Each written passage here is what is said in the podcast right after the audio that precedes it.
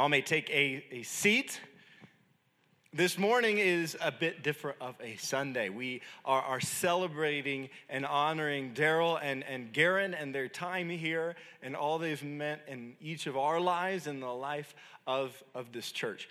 And as we do that, we've asked a, a, very special person to come and preach for us this morning. His name is Paul Halleck, and he has been a, a, good and faithful servant as well for years and has known Daryl for a long time. And so he has a, a very special message to share with us on this, this, this very important Sunday. And the passage that he has selected, if you want to turn there with me to preach from this morning, is 1 Corinthians chapter 15. So if you have your Bibles with me, turn to uh, 1 Corinthians chapter 15, and we will read this passage uh, from Scripture this morning together. Now, brothers and sisters, I want to remind you of the gospel I preached to you, which you received and on which you have taken your stand. By this gospel, you are saved, if you hold firmly to the word I preached to you. Otherwise, you have believed in vain.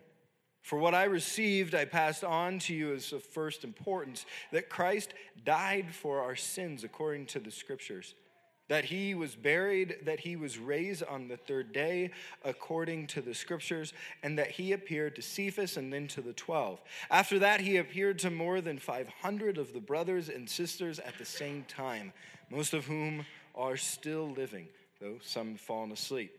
Then he appeared to James, then to all the apostles, and last of all, he appeared to me also, as to one abnormally born. For I am the least of the apostles and do not even deserve to be called an apostle because I persecuted the church of God. But by the grace of God, I am what I am, and his grace to me was not without effect. No, I worked harder than all of them, yet not I, but the grace of God that was with me. Whether then it is I or they, this is what we preach, and this is what you believed. Word of Lord.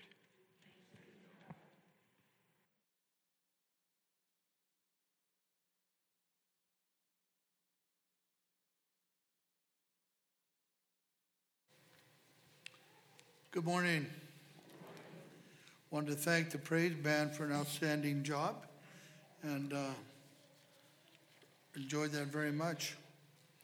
What a beautiful fall season we are enjoying, both here and up in Wyoming. It's gorgeous. Uh, I have heard that there's snow up in the high country, and actually, you beat us. You had uh, I 70 closed before we had I 80 closed, but uh, we've got some fall yet to really enjoy. Clearly, God is on the move in nature, no question. Today's a great day of celebration as we rejoice in the ministry of our brother in Christ, Daryl Schramm, and his wonderful wife, Garen, their family, as well as the tremendous ministry of all of you here at South Suburban Christian Church. Thank you for inviting me to preach here today. I am humbled and it is an honor. I've known Daryl for nearly 40 years. Uh, I mentioned in first service I had black hair those days, but uh, somewhere it disappeared. Uh, we met first here at worship at South Suburban when our first son Mark was two years of age. And of course, we're so proud that later Mark was called to be the youth minister here for several years before heading up Broadway to be senior pastor at Calvary Church. And every time I come to Denver, I have the privilege uh, on a weekend of coming to South Suburban for the early service, then going up to Calvary for the later service. It is a privilege. I've got to admit, Daryl's darn good, and so is my son.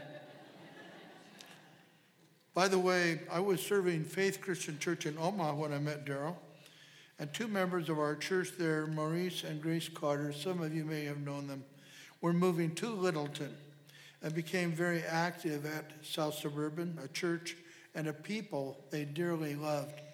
I remember one of them at their bedside. I was there and they told me how much they appreciated this church. Also, folks at First Christian in Casper are proud that former members there, Gretchen Astone and Ross and Mabel Reinecke, are now members here at South Suburban. Clearly, God is on the move, family. God will bless them and will be with them as they continue to share their love of God with family and new friends. And after 38 years of wonderful ministry here at South Sub, unbelievable. Has anyone here ever heard of anyone working in a church for 38 years? 36 years as a senior pastor, two years as an associate. I did my math, and it comes down to real close to 14,000 days. Now, that sounds, you can begin to rationalize that if you think there's a couple days off. But one of the things we know about our pastors and our pastoral staff is they're on call 24 hours a day. So uh, let's give Daryl a hand.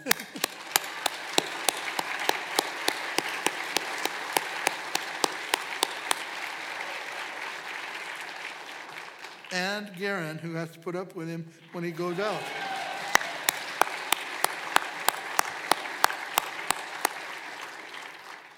Oh, yes, and as God has moved and will continue to move through this body, mark my words, God's continuing to move rapidly through this body, His church is South Suburban. He has required throughout these years thoughtful, visionary leadership on the church boards, throughout the, throughout, uh, pardon me, on the church boards, strong elder and deacon groups, women's groups, and certainly a very supportive staff, and a loving, praying, caring congregation, as well as a deeply dedicated and devoted pastor, Daryl. These things are evident from the moment you drive up or down and get off of Broadway and see the beautiful church family, the beautiful church facility, and the well kept and attractive grounds, Tim. And then enter the church to be met by a friendly greeter or greeters who sincerely welcome you to this Christ place. And it is here that the living Christ is present and is proclaimed in our worship. The scriptures read this morning from 1 Corinthians 15 are for me the bedrock of our faith. Listen once again as Paul reminds the church at Corinth. Now, I would remind you, brothers and sisters, of the good news that I proclaim to you, which you in turn received, in which also you stand, that Christ died for our sins. The word sin is hamartia in the Greek, and hamartia means we miss the mark. Uh, sometimes we do that very intel- intentionally, and sometimes we just accidentally miss the mark. But Christ died for our sins that he was buried, and that he was raised on the third day. Kairazo means he stood up. He stood up. He stood up. According to the scriptures. And then he appeared first to Cephas and then to the twelve. Then to more than 500 brothers and sisters at the same time, most of whom in Paul's time were still alive. Next, he appeared to James, then to the apostles, and finally, for I am the least of the apostles, unfit to be called an apostle, because I persecuted the church of God. But by the very grace of God, I am what I am now. He was a brand new Christian, an apostle for Christ, forgiven and transformed. And I believe that opportunity to meet the living Christ and to be transformed has been so much a possibility as one comes to truly worship Christ here in South Suburban. I thought about that as I've reflected on Daryl's ministry here. It seems to me that among his strengths are four that I would like to lift up today in appreciation. First, Daryl believes strongly in sharing the good news of the gospel with others in evangelism. For the Apostle Paul said, Jesus has risen from the dead, and lots of people saw him shortly thereafter. And there is hope for all of us who accept him as Lord and Savior that we too shall have eternal life. In our society, there are so many people that are so very hungry and are hunting for hope. Share with you a story. For many years ago, I, for many years, pardon me, I have worked with college students. And I remember visiting with a particular young sophomore student who was wrestling with her life. She was a single mom with two children, eight and six, taking 12 hours of credit in the morning, working between 20 and 25 hours a week in the mid and late afternoons, and who was fortunate to have a wonderful mother who was able to be at home to greet her children after school while she was at work. As we talked at a little place called Metro Coffee House downtown Casper, she kept saying how she was so tired and was beginning to feel that nagging feeling of hopelessness and burnout. As we talked, I asked her if she had a church home. She said no. Besides, she added, and many, many young people in that position would add this I need my Sundays to rest and to catch up and to be with my kids. Well, I pointed out that our church had a really good Sunday school program with lots of singing and hearing the stories about Jesus for children her age. That would give her a break. She asked me a couple more questions and was pretty negative. I told her we also had a class for young, single, married, divorced adults, such as herself, that she could attend at the same time her children were in class. Although very hesitant, she said, I'll give it a try. And she came and she loved it. Friendly like your church, that group was friendly and welcomed her. About a month later, I saw her again, and she told me she was feeling much better about life and thanked me for inviting her and her children to church. And she ended by saying, I'm feeling a lot more hopeful these days. Now, you and I know that not all would feel this way. But we are called to share the good news of Jesus Christ through reaching out to others, and especially to those who reach out to us. I believe that you in this church, as the very body of the living Christ, have offered that hope to so many and do so this very day. I want to just take a minute and share a couple of stories my own boys here in the last two days. Um, son Daniel, who's a pastor out in uh, northern uh, Seattle, um, was at home on Friday night and got a call, got a knock on the door about 11 o'clock at night, and went to the door. It was one of his um, members of his church, uh, about a 25 year old, and uh, came, he came in and he said, "Dan, we got a problem." I've got a friend out in the car. It's laying down in the back seat. He tried to commit suicide, and um, he didn't do it successfully. And he said, "Can you come out and talk to him?" Dan put on his slippers and uh, headed out the door. Went out to the car, and they talked and talked. And the man had a little hope. And Dan could see when the light was on in the car this red ring around his neck that he had not successfully completed.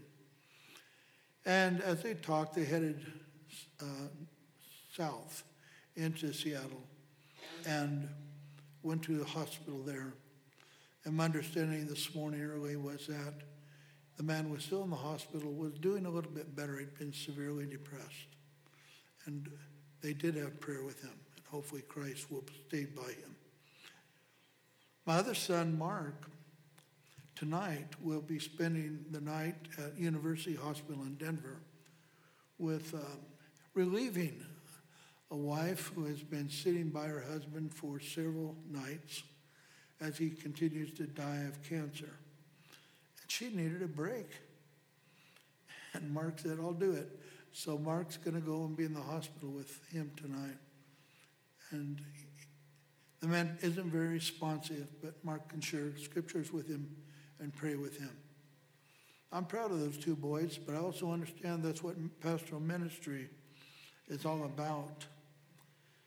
Um, this church also has done well in caring for people. Maybe that's severe, maybe not, but just trying to find a way for meaning in their life. And they have found it here. Thanks be to God. A second strength that Daryl's ministry has emphasized as well, pardon me, a third one, is the ministry of pastoral preaching and uh, teaching, um, which I'm very proud of because that is so important to preach the scriptures in our Holy Bible. I liked the song, one of the songs we sang this morning that emphasized holy, holy. Years ago, I heard this statement The Old Testament is the New Testament concealed, the New Testament is the Old Testament revealed. Not quite that simple, but much good truth there. It is here as the minister leads us in the study of various scriptures that we learn of God's majesty. Yes, you can walk outside this door of this church, front or back, and experience the presence of God's majesty. It's amazing. But in the study of scriptures, we learn not only of his majesty, his wonderful works, his creativity, his love, and his judgment. The life of his only begotten Son, Jesus, and the teachings of Jesus, which we are to follow. We are fortunate to have the witness and testimony of his life through the gospel writers, as well as the missionary works of the Apostle Paul and others. These stories and teachings come to us through the preaching and proclamation of our pastors, as well as our many fine Sunday school, church school teachers of children, youth, and adults. Strong biblical preaching and teaching leads us to a solid Christian foundation for our churches and their leadership. Our seminaries continue to emphasize the important aspect, this important aspect of ministry, and thank God they do. So very essential to the steadfast growth of our faith. So evangelism, pastoral care, and preaching are very important. Fourthly, let me mention how important it is that our ministry has integrity. Daryl has a strong, loving integrity in his ministry. He has had strong, loving integrity in his life, what he believes is right, and he has represented that throughout his life. Visitors look not only for hope and a congregation that really cares, but also for people who represent Christ with integrity. Christ had integrity and he was integrity. He was the very integrity of God himself. So, commitment to evangelism, pastoral care, biblical preaching, and integrity. These four strengths plus others have been key to the heart of Daryl and his ministry, and for that we are so grateful. Through it all, God has been on the move. And God promises to continue to be on the move here at South Suburban. I know you're making plans, you've evaluated where you need to go, you, you've had uh, people come and talk with you, and you've done small groups. And it's so important as you prepare for the future. And it's at this point that Daryl might well say about this time and the sermon stay steady. As you move forward, you know that you have a terrific, highly capable, very effective staff. Guided by God's love and the eternal presence of His Holy Spirit. The presence of the Holy Spirit is right here with us right now, too. You also have a wonderful congregation committed to the evolving mission that God will set before you. Please know also that many of us appreciate the ministry that takes place in and through you, whether we be in Littleton, the greater Denver metropolis, or way up north who worship in Casper, Wyoming, and elsewhere. For remember this in a very real way, we are all in this together. Yes, we yell from the Broncos too. and in conclusion, may I share this final quote from a letter writ- recently written by your beloved former pastor, Daryl Schramm, who's still, as far as I'm concerned, pastor right now, who will be honored here at the church tonight at 6 p.m. with his wife, Garen, and family. Here's the quote May the Lord always go before you to guide the way, behind you to protect you, beside you to befriend you, above you to watch over you, and within you that you may reflect his love, joy, peace, and hope all through your days. Yes, God is on the move in your lives, in this wonderful church. To God be the glory. Let us pray. Eternal God, we give thanks for the privilege each of us has of being here today, for offering our prayers up to you and know that you are present here to hear those. But also as we leave this place to know that you are always beside us. We ask God that our sins may be forgiven and that we may be willing to confess them. And we ask God that we may continually learn to forgive and to forget, and that we may love our neighbor as we love ourselves.